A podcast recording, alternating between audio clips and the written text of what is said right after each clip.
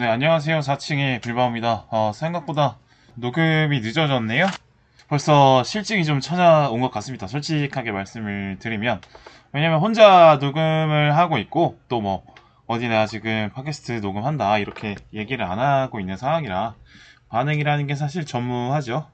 다 알고 있는 거니까 뭐 그렇게 실망을 하지 않는데, 그럼에도 불구하고 조금은 해이해진 건 맞는 것 같습니다. 그래도 혼자 녹음하고 편집하고 아, 아니다 싶어서 다시 녹음하고 이런 재미는 있기 때문에 그리고 영화에 대해서 한 번 더 자신의 말로 생각으로 소화하는 또 재미가 있어서 뭐 꾸준히 해볼 생각입니다. 이런 게 다 기록이 되겠죠. 쌓여가겠죠. 그럼 녹음을 안 하면서 했던 생각은 나도 좀 깨방정 떨면서 여럿이서 팟캐스트를 하고 싶다 이런 생각이 들었습니다.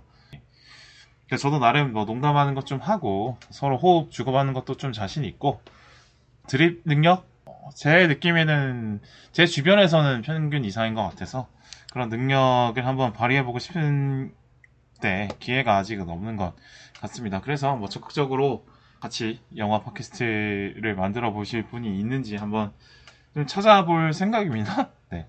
조금씩 조금씩요. 오늘 문득 그런 생각이 들었습니다. 벌써 겨울이 걱정이 되더라고요. 겨울에는 아무래도 행동에 제약이 많아지고 또 뭐 옷도 두꺼워지고 하다 보니까 활동량이 줄어드는데 이렇게 또 겨울이 또 길기 때문에 벌써부터 겨울이 온다는 게 좀 아쉽고 그래서 남아있는 가을을 좀 잘 보내야겠다 이런 생각을 좀 하고 있습니다. 겨울이 올라 그래도 두 달 이상 남아있는데 지금 두 달을 잘 보낼 생각을 하면 되는데 왜 이런 생각을 하고 있는지 저도 참 이상한 사람이다. 그러니까 인간이라는 게 왜 미래에 대해서 인지를 하고 걱정하도록 설계가 되어 있는지 그럴 때 보면은 하루하루 앞 눈앞에 있는 것만 생각하고 움직이는 동물에게서도 배울 점이 참 많이 있을 것 같다 이렇게 생각을 해보고요. 제가 20대 때 미래에 대한 걱정을 하면서 그 핑계 삼아 소송 세월을 꽤나 한 편이라 그럼에도 불구하고 30대 때는 이런 걸 좀 하지 말고 좀 행동하는 사람이 되자 다짐을 했는데도 불구하고 틈만 나면 미래에 대해서 걱정만 할 뿐 행동으로 옮기지 않는 제 자신을 또 발견하고 또 반성하고 그렇습니다. 이게 뭐 이렇게 반복이 되는 게 인생이겠죠.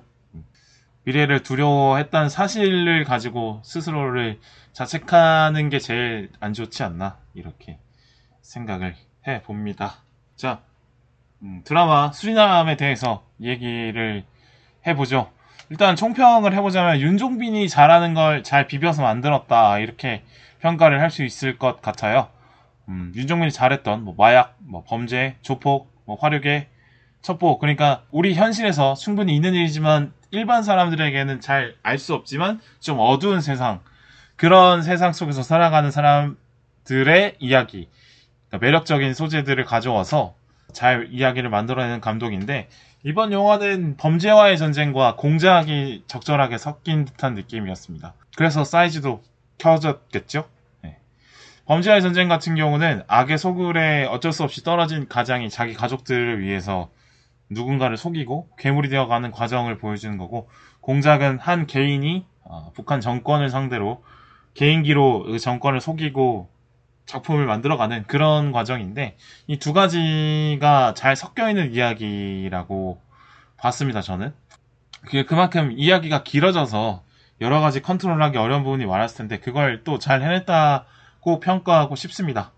우리나라 영화 감독들이 이제 탑티어로 박찬욱과 봉준호를 뽑고 그 밑에 뭐 윤종빈, 최동은 뭐 이렇게 이름들이 나열되곤 하는데 이제 최동은 감독이 드디어 한번 음, 실수를 최근에 하셨고 근데 윤종빈은 아직까지 그런 실수를 한 적은 없는데 이번 작품에서도 충분히 어, 본인의 기량을 잘 보여줬다라고 생각이 들었습니다. 음. 그리고 제가 눈여겨본 부분이 있어요. 수리남에 대한 평가를 인터넷에서 보게 됐는데 대부분 마약이 소재임에도 불구하고 마약이 잘 안 보인다. 이런 평가들을 좀 하더라고요. 마약 영화에 나올 법한 장면들이 그런 볼거리들이 많지 않았다라는 평가인데 이른바 우리가 독전에서 볼 수 있었던 뭐 약에 취한 사람들이 하는 행동들, 뭐 이상한 눈빛, 풀린 신체, 극단적인 행동들, 아니면 어, 처절한 죽음, 죽임, 폭력 뭐 이런 것들이 사실 마약물의 상징이라고 볼 수 있지만 수리남에서는 그런 장면들은 그렇게 많이 나오지 않습니다. 그냥 인물들 간의 갈등 이야기로 대부분을 채워가죠. 그냥 저는 그래서 오히려 더 대단한 작품이라고 생각합니다. 마약을 다룬 작품이라면 충분히 이렇게 화려한 볼거리로 채울 수, 채울 수 있고, 채우고 싶은 욕심이 들 텐데, 그거보다는 영화의 본질, 이야기의 본질인 사람의 이야기로 잘 풀어갔다는 게 생, 생각이 들고요. 오히려 마약과 마약으로 벌어지는 극단적인 행동들이 보이지 않고 오히려 마약보다 더 강렬하게 욕망을 표현했기 때문에 오히려 더 잘한 선택이 아닐까 싶습니다. 인간의 욕망이 뭐 마약만큼 무서울 때가 있으니까요. 욕망, 인간의 욕망이라는 게 현실을 어, 자신의 욕망대로 인식하게 만들고 또 그걸 욕망대로 인간을 끌어가도록 만들 때가 있잖아요. 그래서 오히려 욕망을 마약 대신에 더 강렬하게 표현이 됐다. 저는 이렇게 생각을 합니다. 그리고 어, 이번 시리즈의 주인공이 저는 확실히 강인구가 아니라 전유한이다 이런 생각합니다. 전유한이 결국엔 이 이야기의 시작과 끝이죠. 전유한이 시, 전유한의 용 끝을 모르고 타오르는 욕망이 결국에는 이 다섯 인물들을 모이게 만들었고 그리고 전요한의 패망이 이야기의 끝이니까요. 음, 전요한을 잡고 싶었던 최창호와 변기태 그다음에 전요한에게 복수하고 싶었던 사람은 강인구고 전요한을 닮거나 아니면 전요한의 왕국을 뺏고 싶었던 데이빗 결국엔 전요한을 중심으로 다섯 인물이 모이기 때문에 어, 전요한이 가장 중요한 인물이고 주인공이다 이렇게 얘기할 수 있을 것 같고요.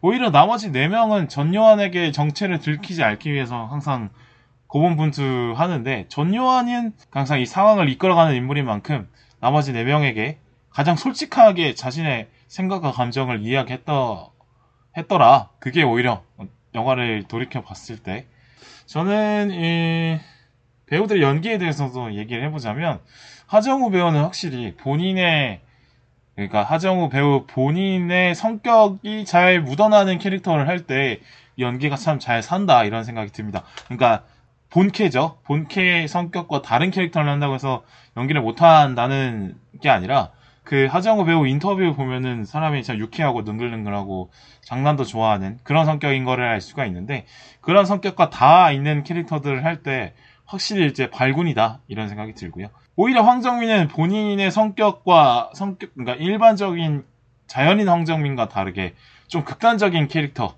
그러니까 영화에서나 볼 것 같은 극단적인 캐릭터들을 황정민이 제일 잘 소화 한다고 생각합니다.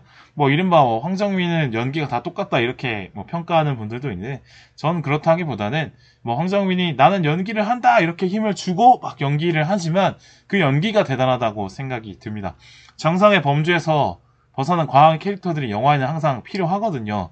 그런 상황의 심각성을 더해주고 이야기를 좀 더 흥미롭게 끌어가기 위해서 는 이런 극단적인 캐릭터들이 필요한데 그런 게 좀 황정민 배우에게 맡기는 게 그런 역할들은 제일 맞다 이런 생각이 듭니다.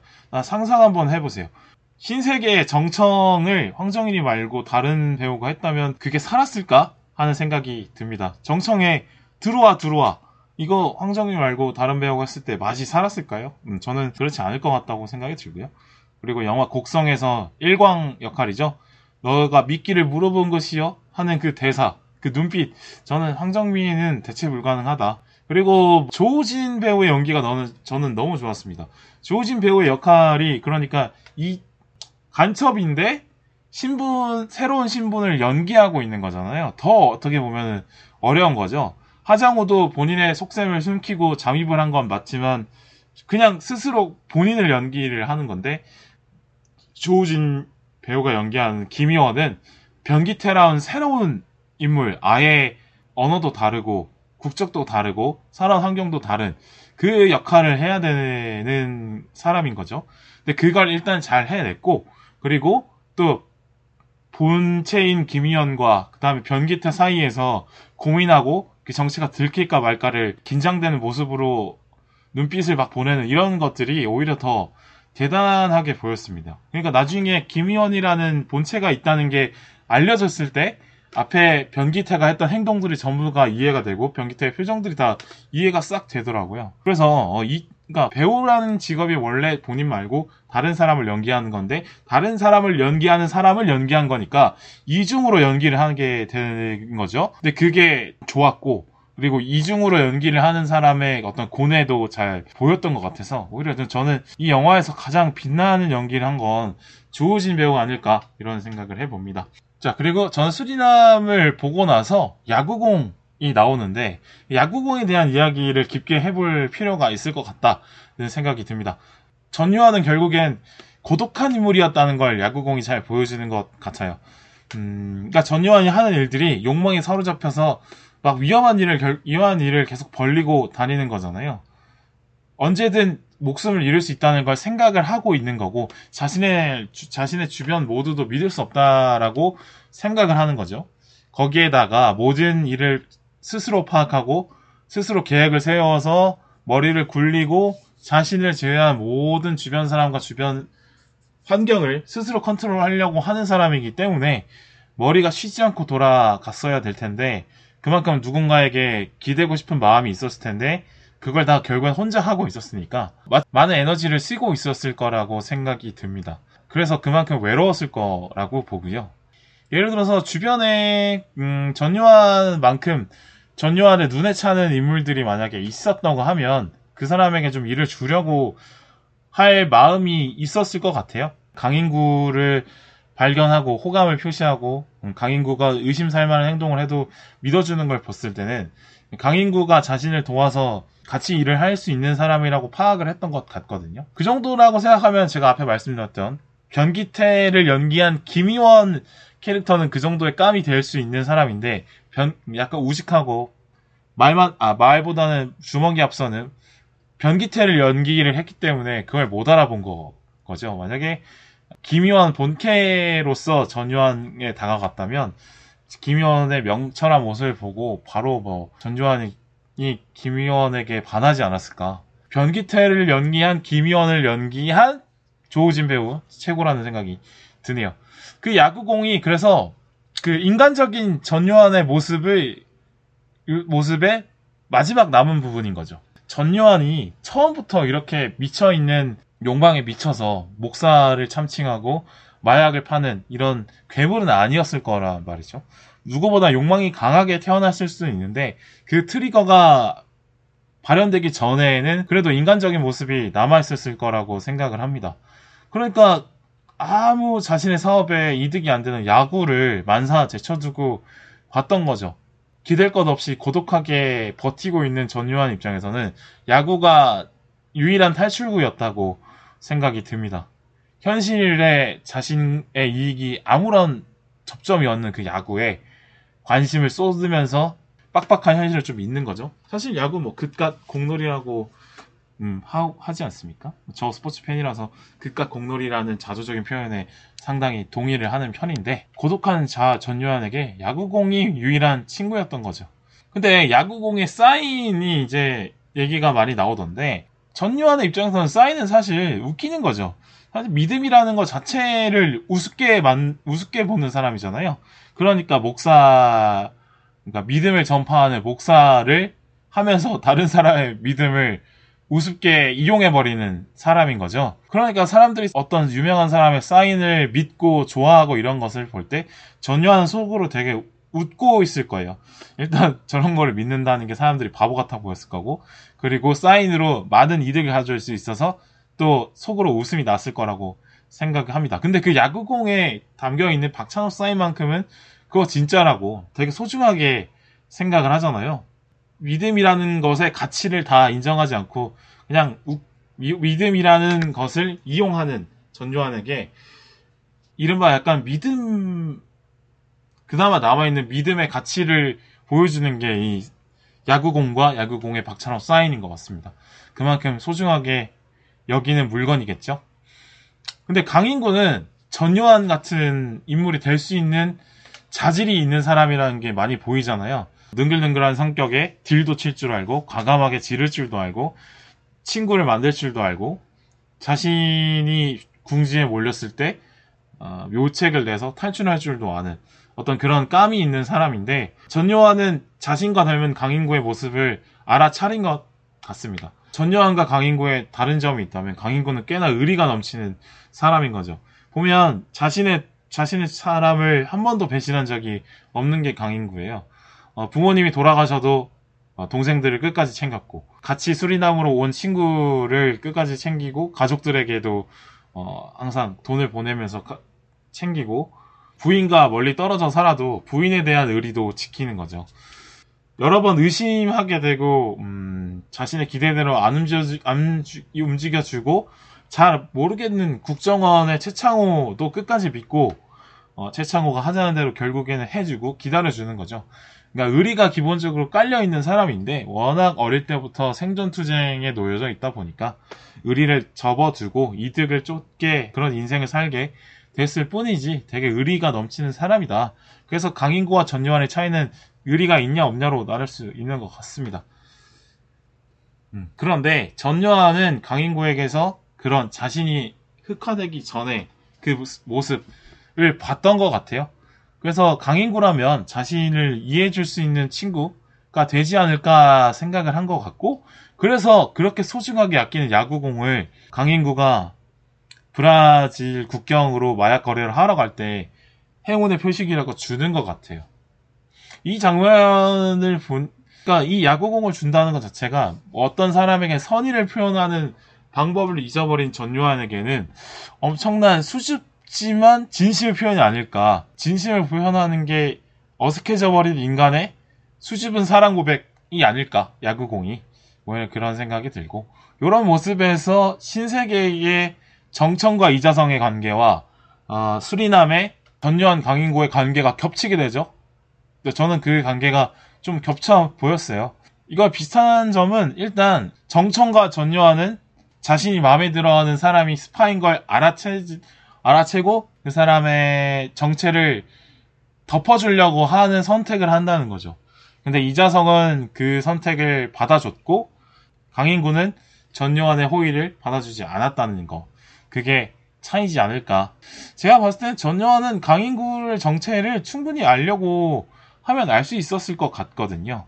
그 통신회사 기록을 마음대로 뽑아줄, 뽑아볼 수 있는 게 전요한의 능력이고, 또 전요한의 능력이라면 강인구가 매분 매초 뭐 하는지 감시할 수 있는 사람을 붙일 수도 있, 있는데 말이죠.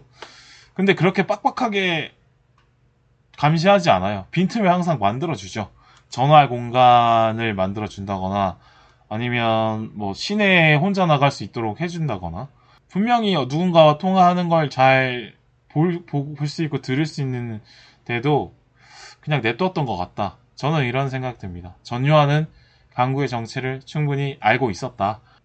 전유한 같은 경우는 사람의 쓸모로 판단하고 쓸모가 당하면은 여차없이 죽여버리자라고 얘기하는 사람인데 강인구는 마음에 들었고 일단 호감이 있고 또 쓸모가 꽤 크다고 생각했기 때문에 그런 감정적인 거에서 흔들려서 언제 죽여야 될지 헷갈렸던 것 같습니다. 그런 헷갈림이 결국에는 전유한의 파멸로 이어지게 되는 거겠죠. 그렇습니다. 저는 수리남이 그래서 참 볼만하고 연기 때문에도 그렇고 야구공을 비롯한 이야기도 잘 만들어져 있다고 생각해서 꼭 보셨으면 좋겠다 이런 얘기 드리고 싶고요. 음, 수리날 보면서 좋은 넷플릭스 시리즈란 무엇일까에 대해서 생각을 해봐요. 어, 오징어 게임과 공통점이 꽤나 있더라고요. 일단 강렬한 소재, 그러니까 욕망 큰 돈이라는 욕망을 자극하는 게 일단 오징어 게임과 수리남의 공통점이라고 볼 수 있고 큰 돈을 차지하거나 혹은 죽거나 그러니까 극단적으로 몰아붙이는 게임의 주인공들이 놓여져 있습니다. 그러니까 내가 실패하면 죽지만 성공하면 큰 돈을 누리는 게임인 거죠. 이런 게 영화나 드라마를 안방에 누워서 보는 시청자들의 어떤 욕구를 건드리는 것 같은데 이 시청자들은 어떤 인간들의 목숨을 내건 싸움을 누워서 볼 수 있는 어떤 그런 위치에 있다는 거죠. 그걸 최대한 짜릿하게 느낄 수 있게 안온한 위치에 있는 사람이 아 이거랑 비슷하다고 보면 되겠네요.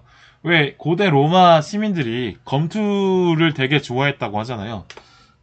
그러니까 높은 곳에서 아래로 내려다보면서 검투사들이 목숨을 내걸고 싸우는 걸 로만 시민들이 그렇게 즐겼다고 하는데 어, 저는 그 심리가 오징어 게임을 즐기고 수리남을 즐기는 시청자들의 심리와 같다고 생각합니다. 내 자신의 안전은 지켜지는 가운데 근데 내가 보는 볼 수 있는 위치에서 어떤 사람들은 목숨을 내걸고 피 터지는 싸움을 하고 있어. 그 보는 그 짜릿함이 있는 거죠. 그 재미가 있는 거죠. 넷플릭스 시리즈, 그러니까 화제를 몰고 오는 넷플릭스 시리즈라면 이런 강렬한 소재를 꼭 가져와야 한다. 제 생각입니다. 그렇게 노리고 있는 것 같고요. 지금까지 생각해봐도 음, 이른바 화제를 몰고 온 넷플릭스 시리즈들은 이런 소재를 갖고 있다 이렇게 볼 수 있겠고요.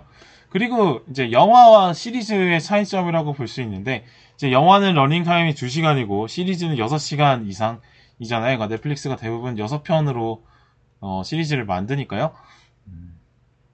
그래서 그런지 주인 그러니까 영화에 비해서 어, 심도 있게 다뤄지는 캐릭터들의 숫자가 많은 것 같습니다. 그러니까 4시간을 더 채워야 되니까요. 영화 같은 경우는 주연과 그다음에 악역 그래서 그 두 명을 중심으로 설명을 주로 하고 그다음에 그 주변의 인물들은 음, 그 두 주연을 설명하기 위한 캐릭터 도구 정도로만 활용을 할 뿐이지 그 주요 조연 캐릭터까지 조명을 하지 않는데 근데 이 시리즈 같은 경우는 중요한 캐릭터를 많이 등장시키고 그 캐릭터들의 전사를 보여주거나 아니면은 심리 묘사를 세세하게 한다거나 그 사람의 선택과 선택을 선택에 놓인 과정을 또 잘 보여주고 또 관계의 변화도 잘 보여주죠. 그래서 다양한 캐릭터를 등장시켜서 그 캐릭터의 관계들로 채우는 거죠. 이 시간들을. 음, 그런 게 좀 특징이다라고 볼 수 있겠습니다. 그렇고 그다음에 화제성이 될 만한 소품 음, 그러니까 수리남이 끝났을 때는 야구공을 놓고 사람들이 많이 얘기를 했고 그 야구공의 해석에 대한 얘기를 한 거죠. 근데 오징어 게임이 끝났을 때는 뭐 오징어 게임에 어떤 물건을 놓고 해석을 하진 않았지만 오징어 게임의 그 물건들의 쓰임새가 그렇고 되게 많은 화제가 됐었어요. 달고나 같은 거나 아니면 그 오징어 게임 속에 나오는 그 민속놀이 오징어 게임도 있고 영이라는 인형이 사람들을 쏜, 쏘는 그런 것들 그러니까 이른바 이야기거리가 될 만한 비주얼 자극이 되는 거리들을 항상 갖고 있다. 이런 게 공통점이다라고 저는 뽑아 봤습니다. 넷플릭스를 비롯한 OTT들은 화제성이 있는 작품 싸움을 계속 하는 것 같아요. 그러니까 많은 이 대중의 관심사가 넷플릭스에서 떠나지 않도록 계속 유도를 하는 거죠. 계속 화제성이 있는 작품들을 계속 내야 되는 이유가 있는 겁니다. OTT는 시공간에 제약이 없, 없는 거죠. 그래서 장점이라면 잘 만든 작품 하나가 어, 전 세계적인 이슈를 만들 수도 있는 거고요. 그 이슈가 OTT 플랫폼을 통해서 형성이 되는 거기 때문에 넷플릭스 입장에서는 그런 화제를 넷플릭스라는 판 위에 올리는 게 가장 중요 하다라는 생각을 합니다. 이런 요즘 세상에서는 마, 워낙 많은 정보가 쏟아져 있고 많은 관계들이 연결되어 있기 때문에 어, 사람들이 어떤 화제에 못 따라가는 걸 되게 불안해 하잖아요. 그 심리를 자극하는 거죠. 구독 안 한 사람들에게는 넷플릭스 구독을 권하는 거고, 그리고 넷플릭스 그만할까 싶은 사람에게도, 아, 그래도 넷플릭스 봐야지 하는 마음을 만들게 되는 것 같습니다. 그래서 OTT들은 이런 화제성이 있는 대표 컨텐츠들로 경쟁을 하고 있는 게 지금의 상황이다. 라고 저는 보고 있고요. 예전에 어떤 영화관 세상 속에서는 개별 작품의 싸움인 거죠. 영화 한 편이 다른 한 편과 같이 박스 오피스에서 경쟁을 하는 건데, 근데 이제는 영화 한 편이 뭐 개봉 기간이 있는 것도 아니고 그냥 언제든 넷플릭스에 접속하면 보는 거기 때문에 넷플릭스의 작품들과 뭐 디즈니 플러스의 작품들이 팀대 팀으로 붙는다. 이게 요즘의 현실이다라고 그렇게 생각을 해봅니다. 음. 그래서 너무 이제 화제성이 중요하다 보니까 너무 자극적인 소재들만 많이 다루게 되는 거 아닐까 이런 생각해요. 뭐 범죄, 암투, 치정, 불륜 뭐 아니면은 뭐 액션 위주로 적인 소재가 에이 자극적인 거 좀 그만 봐야지 하면서도 또 보게 되는 게 자극적인 소재의 힘리인데 이른바 마라탕 가격적인 거 알지만 마라탕 또 먹게 되는 것처럼요. 아는 맛이 무서운 거니까요. 저는 좀 더 인간미 있고 따뜻한 아니면 뭐 여러 메시지를 주는 그런 작품들 로마나 두교원 같이 그런 작품들이 화제성까지 같이 몰고 다닐 수는 없을까 이런 생각을 해봅니다. 너무 항상 극단적이고 위험한 소재를 다뤄야만 이야기거리가 되는 게 안 그래도 현실이 팍팍한데 현실에서 벗어나기 위해서 보는 작품은 더 극단적인 현실을 보여줘야 되니까 그러면 어디서 그렇게 힐링이나 아니면 마음 편안해지거나 아니면 생각을 깊게 할 수 있을까 그런 고민은 들게 됩니다. 사람들이 시간이 많다면 넷플릭스에서 다양한 작품들을 볼 수 있을 볼 수 있겠지만 시간이 부족한 상태에서 무언가를 뭘 볼지를 고민한다면 화제성이 있는 작품에 먼저 손이 가는 거는 어쩔 수 없는 거니까요. 너무 자극 위주로 가는 게 좀 아쉽다. 요런 감상을 남기면서 이번 녹음 마치겠습니다. 감사합니다.